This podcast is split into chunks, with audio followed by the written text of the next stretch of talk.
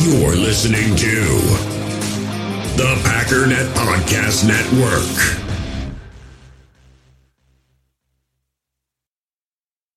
We all have smartphones, and we all know they're pretty amazing, but they also can be amazingly distracting, especially when we're around other people. So, US Cellular wants us to reset our relationship with our phones by putting down our phones for five. That's right, a company that sells phones wants us to put down our phones. And to see what we find, learn more at uscellular.com forward slash built for us.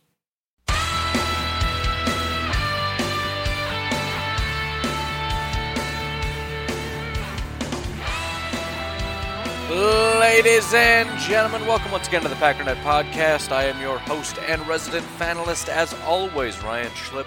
Check us out online, packernet.com. Find me on Twitter, pack underscore daddy. We are broadcasting from the Vivid Seats studios. Use promo code OVERTIME in the Vivid Seats mobile app to save up to $100 on ticket purchases. First time customers only. Yeah.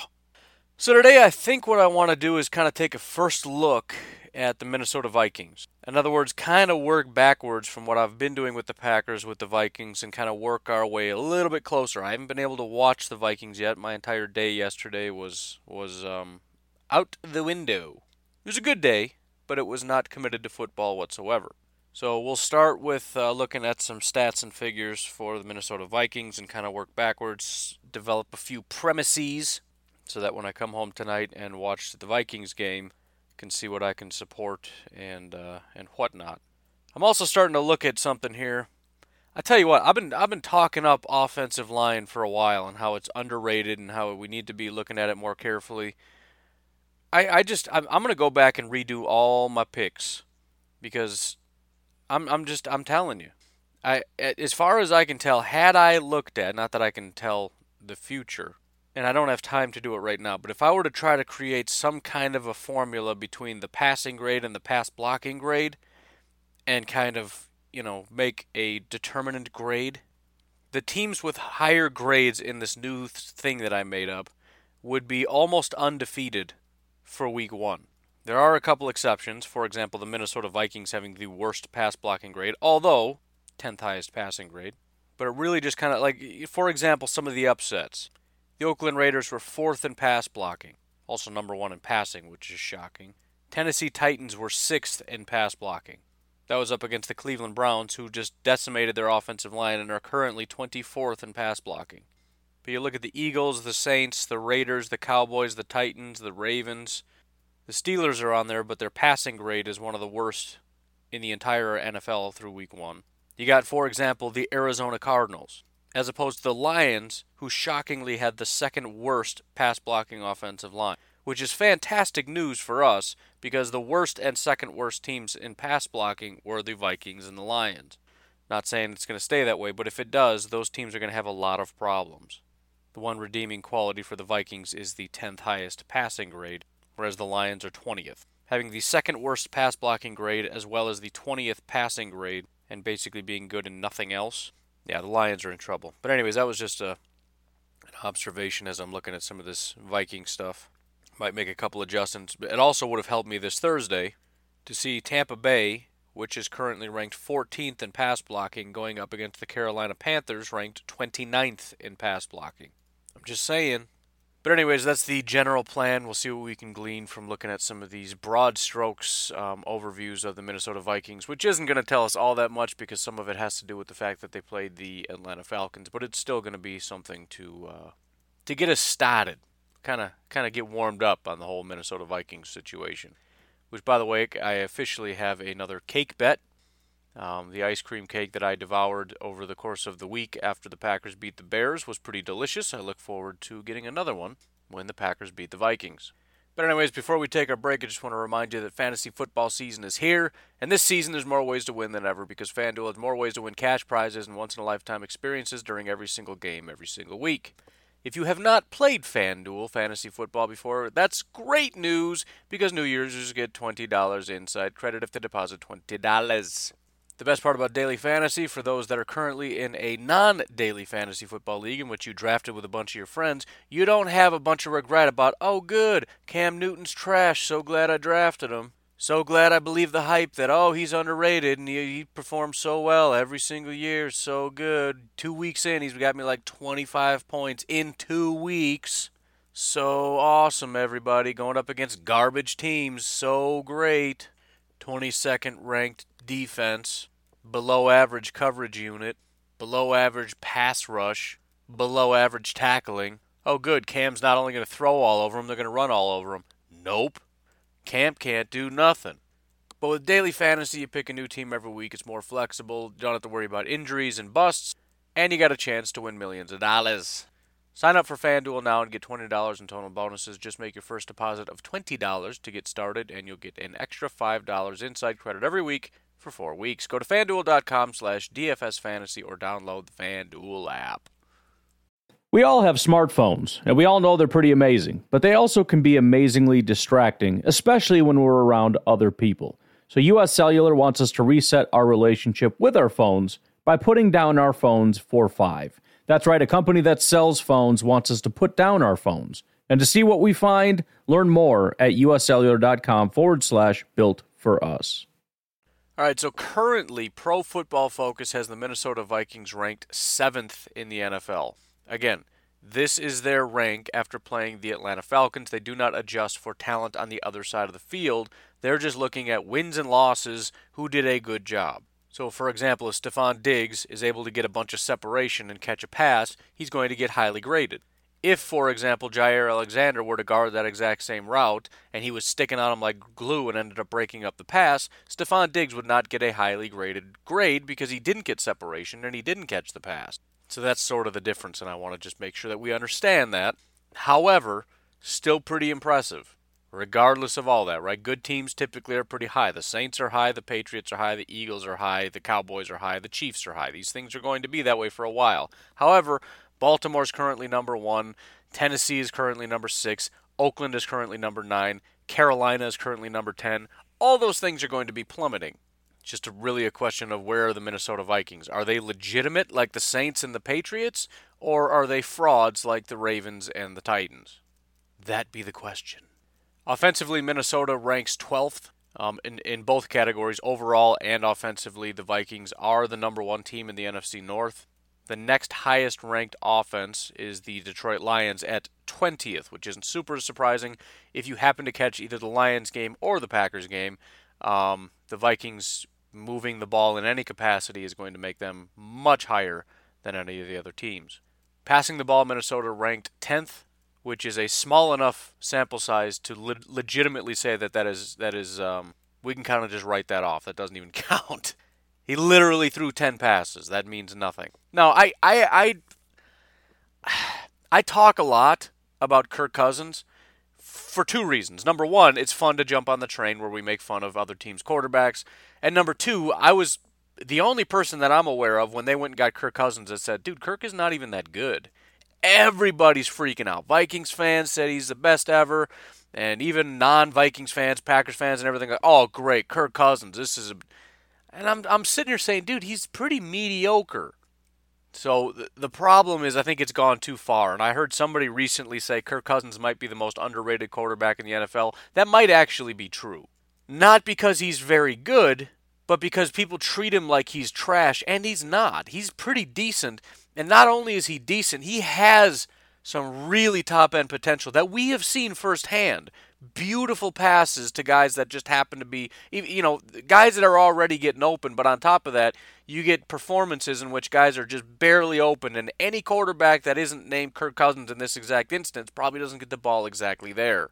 So it's scary because he kind of looks like Stafford and Trubisky in those moments, right? He's, he's kind of that same kind of quarterback where if they're if they've got a hot hand, we're in trouble because they, they can get hot, right? Trubisky has moments where it's like, whoa, that was cool, and, and so does Stafford, but I also think he doesn't exactly have the same kind of lows.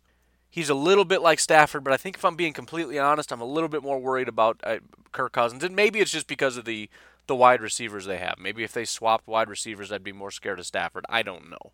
But um, even I made a comment, but I was very much joking uh, when I said that our goal is to make uh, make Cousins throw. I don't really want that to be the goal.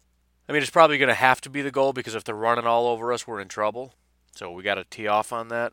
But whatever, we'll get into strategy at another time. Pass blocking is where things get exciting. As I said, the Minnesota Vikings had the worst pass blocking unit in the NFL, and it was by a lot. So, to give you an example, 23 out of 32 teams had an average or better pass blocking unit. 28 out of 32 teams had a um, below average grade or higher. We're talking 50s. 31 teams had a bad grade or higher, which is to say 40s. Zero teams had a grade of pass blocking in the 30s. One team had a pass blocking grade in the 20s. That, my friends, was the Minnesota Vikings. It wasn't the Texans. It wasn't the Seahawks. It wasn't the Cardinals. It wasn't the Chargers. It wasn't even the Bengals. Nope. All those teams with bad offensive linemen, decimated offensive lines, they all had a capable unit. And by the way, the idea that the Minnesota Vikings had a tough matchup is garbage. Grady Jarrett is very good. That's true. Grady Jarrett does not play five different positions. Grady Jarrett plays in one spot. By the way, the, the Falcons only were able to achieve uh, five pressures in the entire game. We had a guy that had 10 by himself. It, it really just came down to these guys can't block. I mean, you, you can see examples of what this means when there's there's highlights, for example, of the center just completely whiffing and the nose tackle getting straight through and trying to run after him, but the ball gets out on time. That doesn't generate a pressure, but it was a pretty horrible rep in pass blocking, wasn't it? Grady Jarrett had two pressures. Keanu Neal had one. Keanu Neal is a safety. Tyeler Davison had one pressure. Vic Beasley, who was not very good, had a pressure.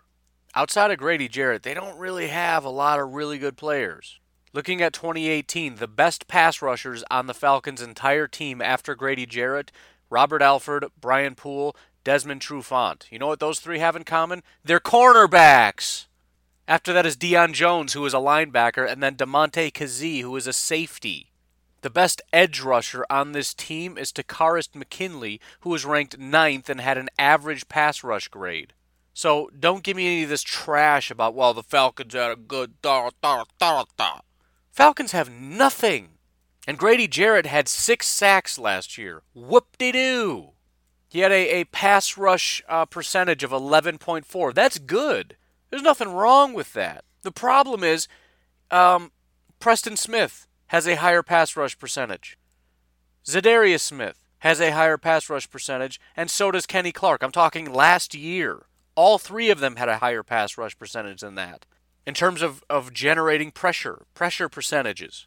What percentage of the time when you're trying to get after the quarterback do you generate a pressure? Za'Darius, Preston, Kenny Clark, all were higher than that. So just a heads up to any Vikings fans who want to talk some nonsense, let's let's own it. And rather than talking about you know the Falcons and the the, oh, the Packers are frauds, no no no no. The Falcons, the, the Packers didn't have a pass rush last year. Clay Matthews wasn't able to generate a pass rush. He's not here anymore. Those guys aren't here. These are new players, with the exception of Kenny Clark, who was very good last year.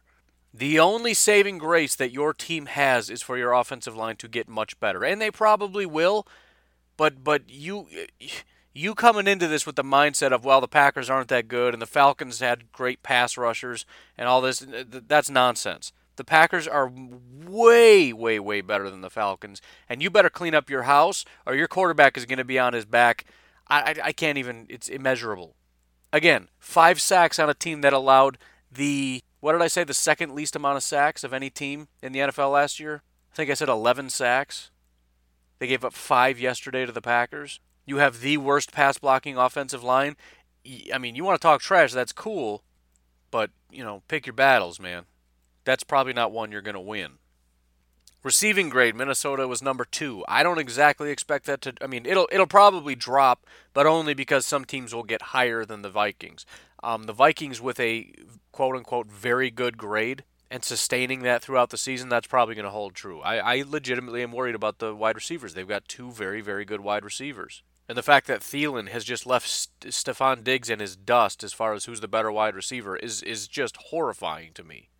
The bottom line is um, the Packers did a great job on defense, primarily because of the front. Now that's that's the big. See, I'm, I'm talk, I can't. I'm gonna have to just do this in one day because I can't not talk some form of strategy. But the bottom line is there were opportunities to complete passes for Mitch Trubisky. Partially, he didn't complete the passes because he made wrong decisions or errant throws, but a lot of it had to do with, with consistent and constant pressure. That needs to happen. We need to stop the run. We need to generate pressure. Both of those things need to happen up front. The guys up front have to win this game. The guys in coverage have to make plays when they're available, but these wide receivers are going to get open. It's going to happen. We just got to make sure that when they dial up that perfect play and there's a guy screaming down the field and, you know, there's, there's an opportunity to get the ball there, Kirk Cousins' back is to his receivers because he's scrambling for his life. I mean, to, to be completely honest, as much as it pains me to even say it, that's how we're going to win this. Outside of the, the offense needing to generate some kind of momentum at some point in this game, that's it. The, the guys up front have to win this for us, and they have an opportunity against this terrible offensive line. That's how you're going to take the wide receivers out of this game. That's how you. That's how you get rid of. As I said last week, the the, the Bears were able to do two things uh, as far as passing: throw a lot of quick little passes that didn't go very far because our guys were just on it, and on very rare occasions get the ball down the field. The only time we started seeing them get the ball down the field is when the defensive line, one of the few times, just nobody was able to get home. That allowed Trubisky to sit in the pocket. That allowed him to throw a couple good passes. These edge rushers and defensive linemen for the Packers need to be on their cardio, man. Because I need four quarters of just absolutely ripping faces off. Um, running grade. The Vikings fans are wildly overrating their ability to run the ball. I know all of national media is. And I listen, I've been a Dalvin Cook supporter. I've been saying the guy's pretty talented. But I've also said the guy's got some serious flaws. Coming out of college, I called him stone feet. I think I've told this story a thousand times people in the draft community were, were thought I was insane. Said that he's got great cut and he's got all you know he's got great feet. I said no, he's got stone feet. I made an entire video montage of this guy just falling over himself, just trying to move laterally and literally just falling for no reason, nobody around him.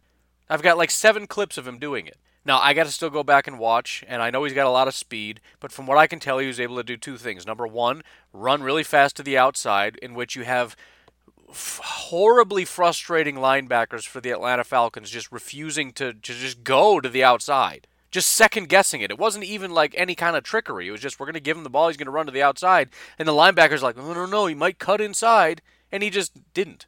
And outside of that, there was a lot of really big, gigantic open lanes. Now he's the kind of guy where if you give him a lot. He can take a lot because he's got speed. He can run to the outside really quick. And if you give him a giant open lane, yeah, he's just going to run through it just like literally every running back. But did he do something that just blew my mind? No. Again, I got to go back and watch it. Maybe I just missed it. But um, I, I, I don't I mean, I, the bottom line is the Minnesota Vikings have had this running back for a long time who hasn't been able to do anything, primarily because he doesn't have an offensive line that's good enough to block for him. That hasn't changed. And no, outside zone is not going to radically transform everything to that wild of a degree that suddenly he's just going to have gaping holes everywhere. I, I just got done watching the Bears linebackers against the Packers and then I watched the Falcons linebackers. It was the most night and day experience I've ever seen in my life. The the Bears linebackers were disciplined and fast. They they made right decisions. They never were dissuaded. They never hesitated or second guessed. I'm watching these Falcons linebackers kind of scoot to the outside. After Dalvin's already got the ball and is sprinting to the outside, he's kind of creeping to that side, and then he actually cuts back inside because he gets scared, and then he runs closer to the line of scrimmage, gets stuck by the tackle, and Dalvin Cook runs to the outside, and you got Vikings fans screaming about how great it is that he ran uncontested 15 yards down the field. Whoop de doo! Oh, we've got. Oh my goodness, that that I, I love you guys, but on the Grapes and Gorak podcast, he was he was talking about. Well, some people in the media are, are talking about he's like the next Melvin Gordon, or he might be a Melvin Gordon type this year.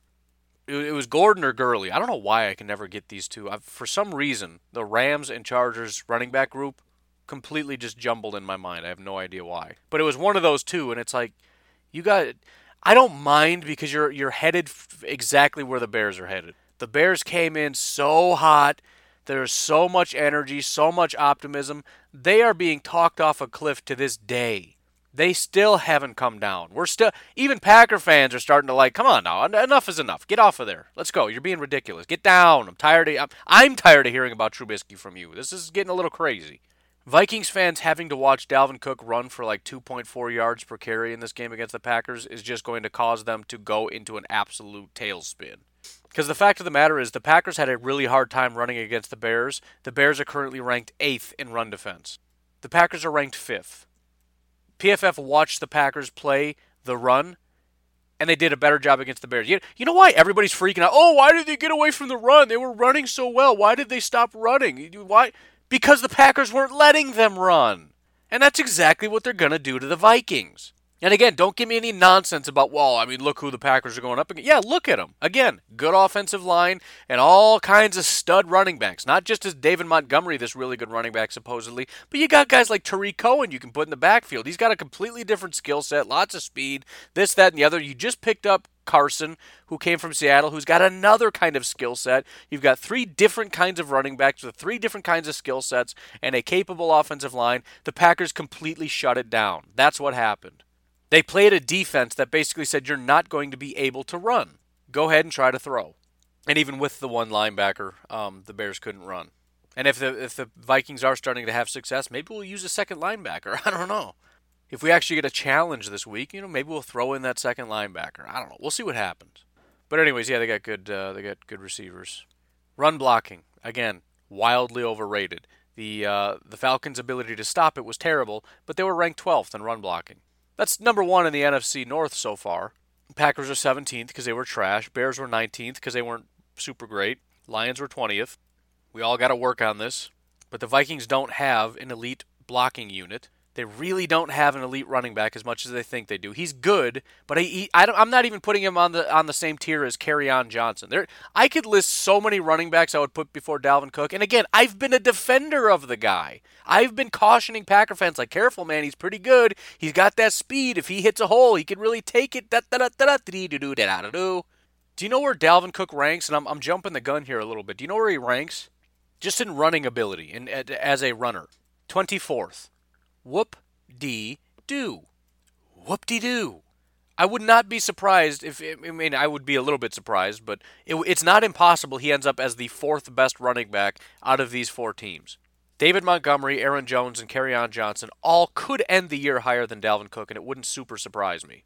None of them do right now because the other three teams had a really hard time running the ball, partially because Aaron Jones was against the Bears defense, David Montgomery was against the Packers defense, and the Lions offense is just trash.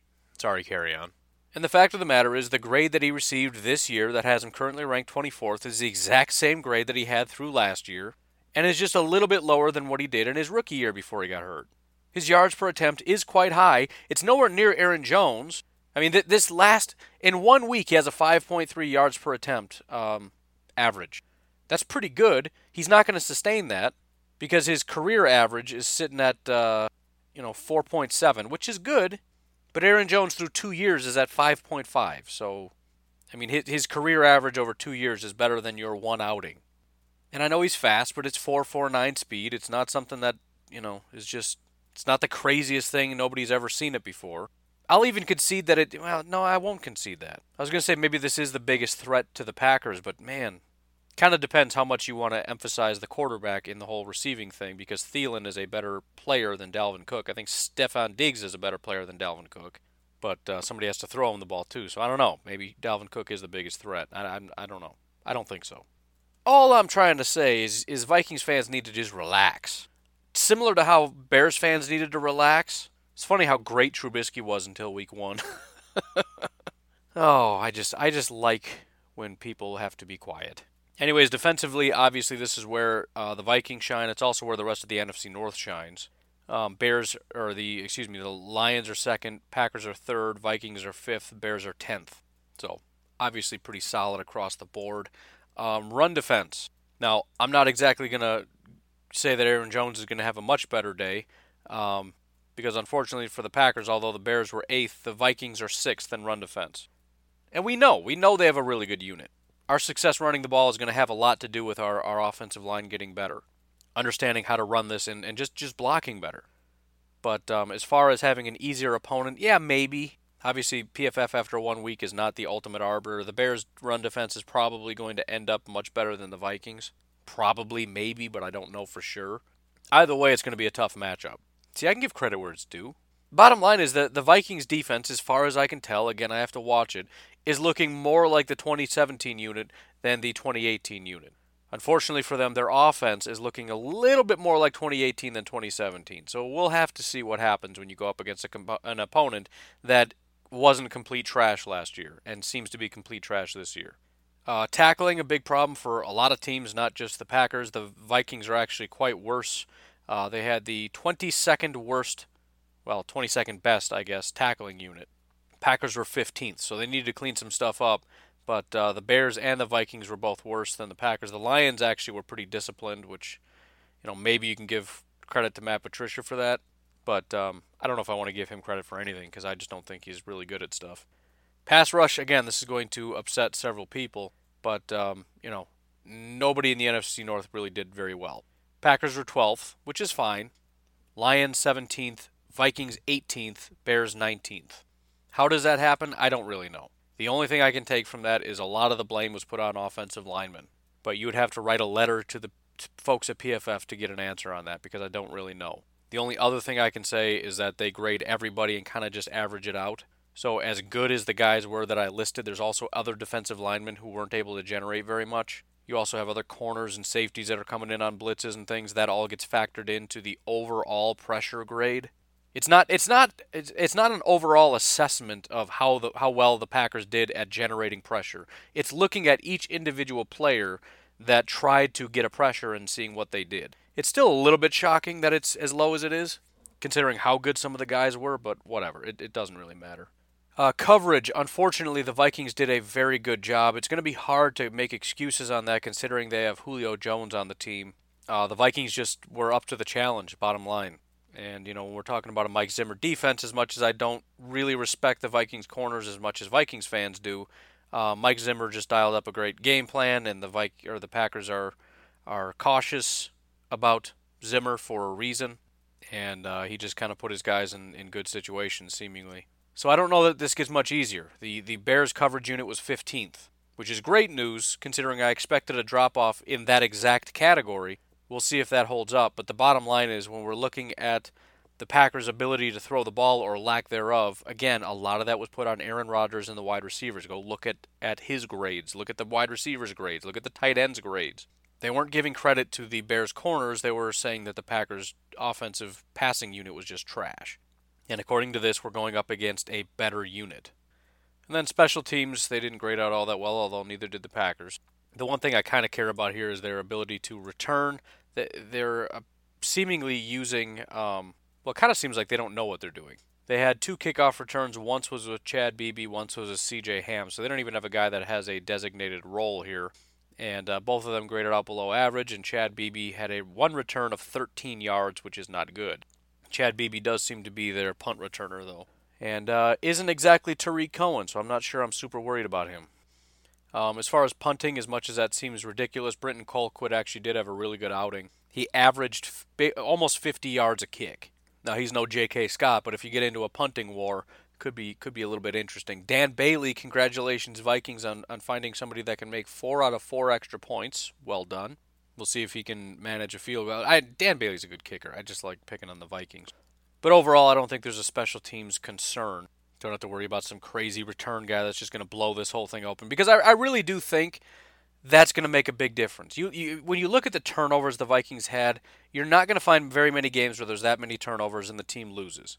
And the fact of the matter is, the Vikings are not going to get that many turnovers against the Packers. They're also probably not going to get nearly as many sacks as the Bears did.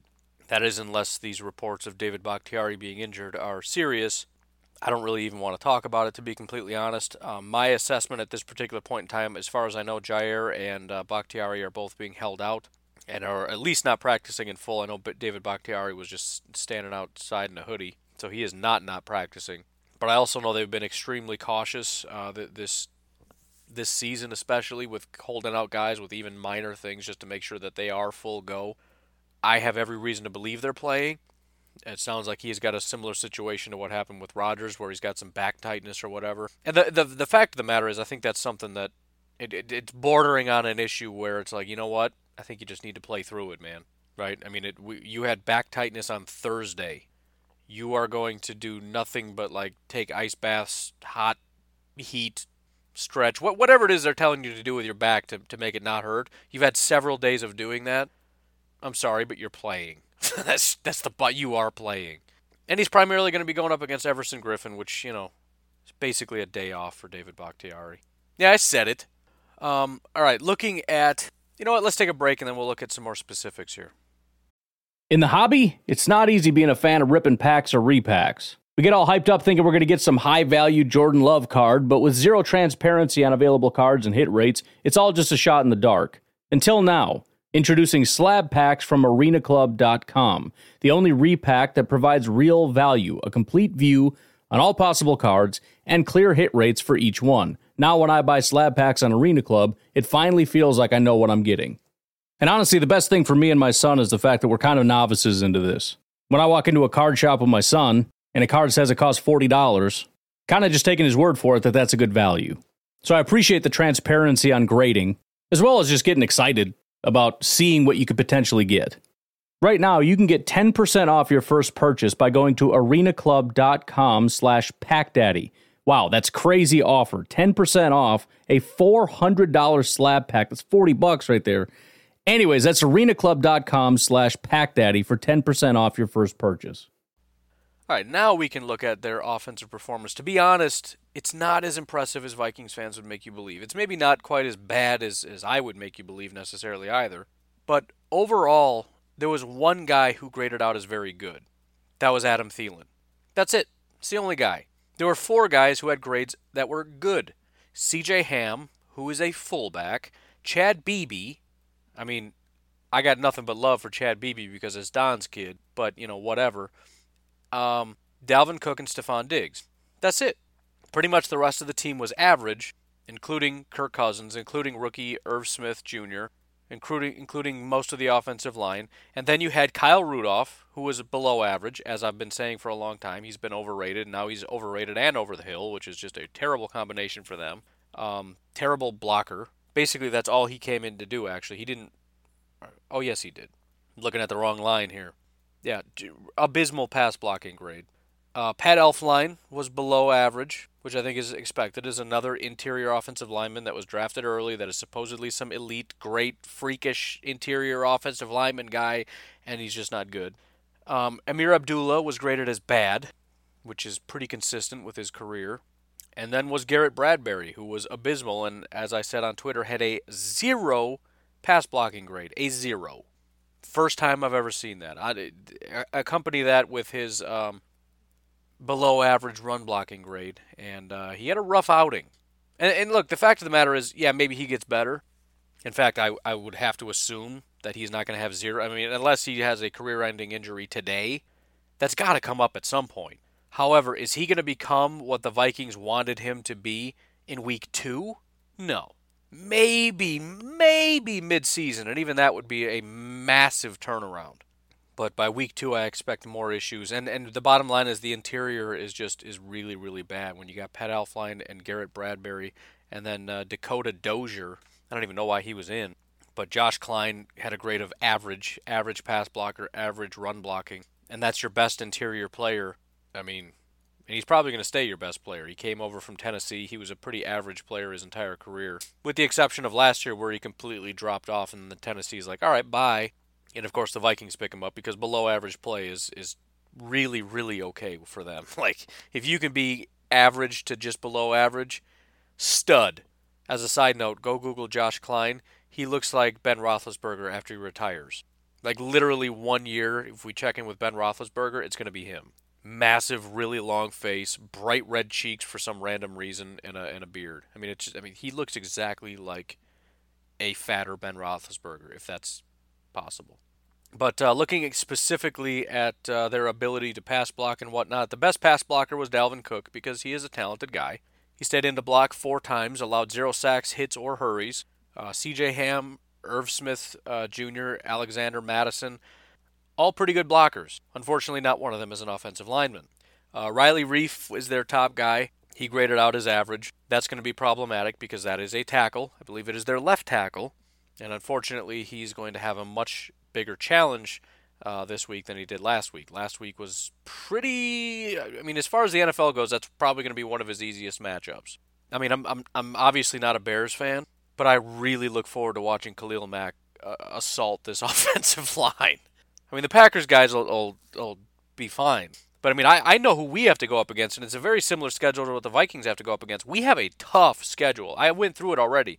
The amount of, of top tier pass rushers that we have to go up against is insane. The Vikings are just. Kirk Cousins is doomed. He is doomed. But, anyways, two of the pressures came from uh, Pat Elflein. Uh, one of them came from Garrett Bradbury, and uh, one was credited to Kirk Cousins. They said it was his fault. But again, as far as one on one, there weren't a lot of pressures, but as far as one on one matchups, the uh, Vikings offensive line did not win very many. Kirk Cousins, 8 of 10, which is great. 98 yards, which is 9.8 yards per attempt, is fine. One touchdown, zero interceptions. Great. Only one throwaway, which is, you know, I mean, that's solid. 140.8 passer rating. Cool. I mean, again, it's it's literally it's 10 attempts, man. I, I just there's a lot of uh, quarterbacks that go 8 of 10. Sometimes they do it in one drive. so, I mean, you know, it happens. 8 of 10 is something that you see like halfway through the first quarter, maybe.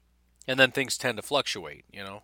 But you know, eight of eight of ten is great. Four first downs, obviously. Again, 140.8. That's that's cool, man. Here's going to be the bigger problem for Kirk Cousins.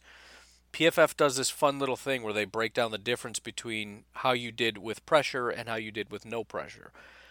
Kirk Cousins had an elite grade when there was no pressure. 6 of 6, 69 yards, 11.5 yards per attempt. Under pressure, obviously the stats are still good because it was good stats across the board, but his grade was a 60.3.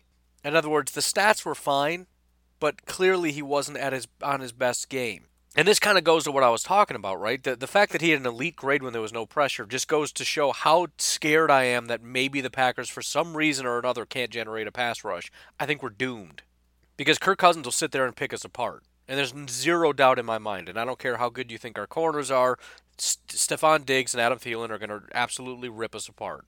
If we can get pressure, though, which I, I again, I think the, the front, and I, I wish I would stop saying this because this is going to be the crux of an entire episode, probably tomorrow. But it's really the, the defensive front is the entire game plan. Stop the run, get after Kirk Cousins, and I think we got this thing wrapped up. Again, assuming our offense can generate a few points. If not, it really doesn't matter what we do because they're going to score points. The Vikings will get points. That's kind of goes without saying. But again, the disparity between him with, with no pressure and under pressure is just it's massive. Uh, looking at the running backs again, Dalvin Cook had a pretty good day. He had 21 attempts, 111 yards, 5.3 per attempt, two touchdowns, five first downs, three runs of 10 more 10 yards or more, 63 yards after contact. His longest run was 22 yards. Alexander Mattison, nine attempts, 49 yards, 5.4 yards per attempt.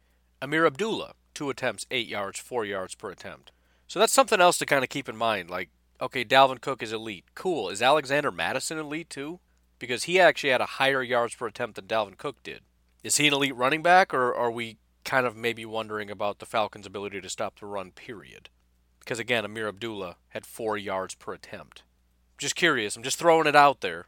Maybe the Falcons are trash. I don't know. I, who knows? Maybe they're great, and Alexander Mattison and Dalvin Cook and Ameer Abdullah are just, it's like the greatest trio in the NFL right now greatest duo, greatest running back. Three three top ten running backs at the very least. Dude, four yards per attempt for your number three, that ain't bad. That ain't bad at all. I'm just saying, if, I, if I'm a Vikings fan, I'm, I'm tempering my expectations a bit. Because basically, whatever we tried to do was successful. Also, pretty much all our points came from the Falcons having the complete inability to just hold on to the football and stop giving it back to the Vikings. Some other um, information here, and this is going to be problematic for the Vikings. Dalvin Cook's yards per attempt off the, the left outside edge of the tight end, in other words, all the way around, was 9 yards per attempt. That's also where his one rushing touchdown came. All the way around the right side, 10.5 yards per attempt. Trying to go up the middle, 1.5 yards per attempt from between the, the center and left guard. Between the center and right guard, 2 yards per attempt. To the left of your left guard, 2.9 yards per attempt.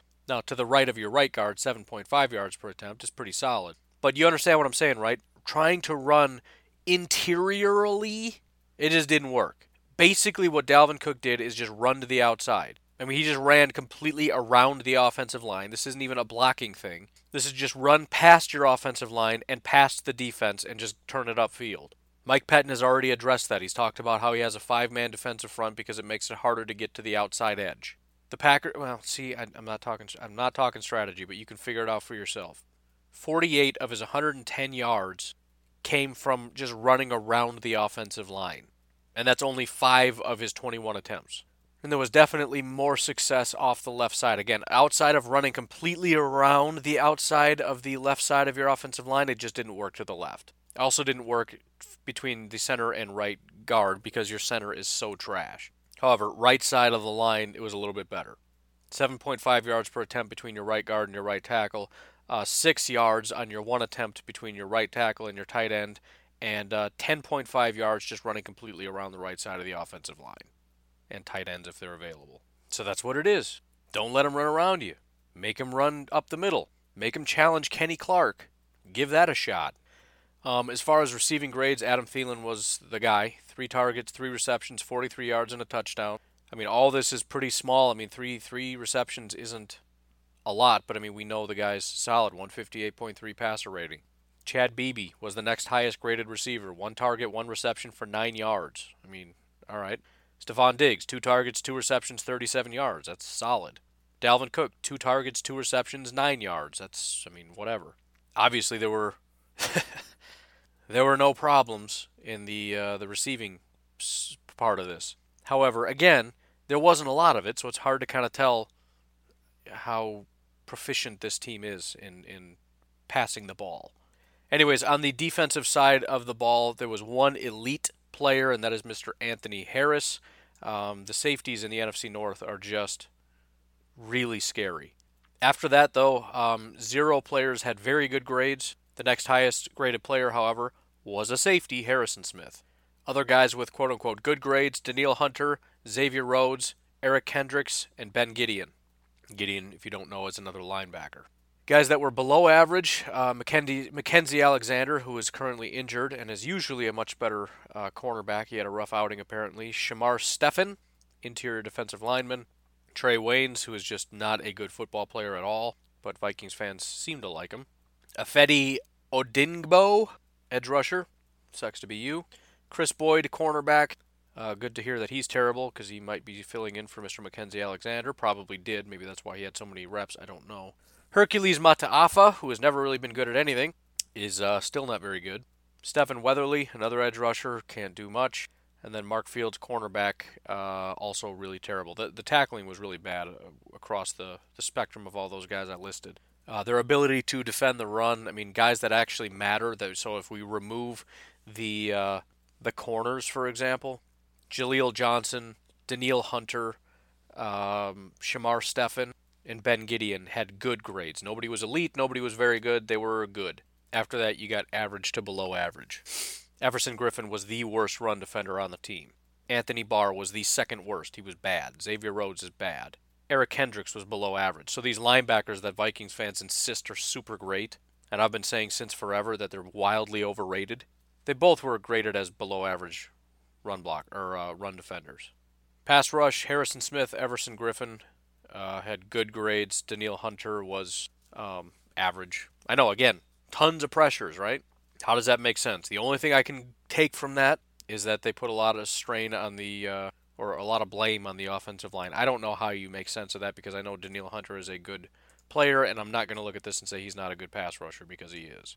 In terms of statistics, Danielle Hunter 10 pressures, tied Darius Smith for most. Absolutely incredible. And again, maybe part of it is he had one sack and one hit, eight hurries. Maybe it's the fact that he wasn't able to convert a lot of these, but I don't know why that would be a negative. Um, Anthony Barr four, Everson Griffen, four, and then a couple twos and a couple ones. 28 total pressures. They did end up getting four sacks against the Atlanta Falcons. Danielle Hunter, Anthony Barr, Everson Griffen, and Linval Joseph all had a sack in this game. Um, other defensive things that are relevant one forced fumble and two interceptions. That was a massive part of their success. Also, five pass breakups. That's what needs to be minimized. Don't give them the ball, bottom line. So, I mean, there, there's no question there's good players here. There's no question it's going to be a tough matchup, but I really, I, I genuinely believe it's up to the Packers who wins and who loses. I mean, we know what the Vikings are. It's the same team that, that was here last year, a team that wasn't very good. It comes down to are the, is the Packers offense going to improve? Can the Packers defense be consistent with what they did last week? Because if they can be solid against the run and generate pressure, it really just comes down to our offensive production. We need to be able to run the ball. We need to be able to complete passes, and it that I mean that's it. This doesn't have to be as daunting as everyone's making it out to be. Defense, keep doing what you're doing. Offense, stop being terrible. Guess what? We win the game. That's literally all it's going to take. Anyways, that is the rough overview of the Minnesota Vikings uh, tomorrow and maybe a little bit Sunday. We're going to get a little bit more specific. Um, again, the plan for tonight is to, to actually watch the Vikings game. I may retract a few things that I've said. We'll see what happens. Um, and then hopefully I'll have a video up uh, tomorrow for that Minnesota Vikings game. But otherwise, you folks enjoy your Friday. Literally every time I say that, I'm freaking out. That is it really Friday? I hope it's Friday. Pretty sure it's Friday. Enjoy your Friday. I will talk to you as always tomorrow. Have a good one. Bye bye.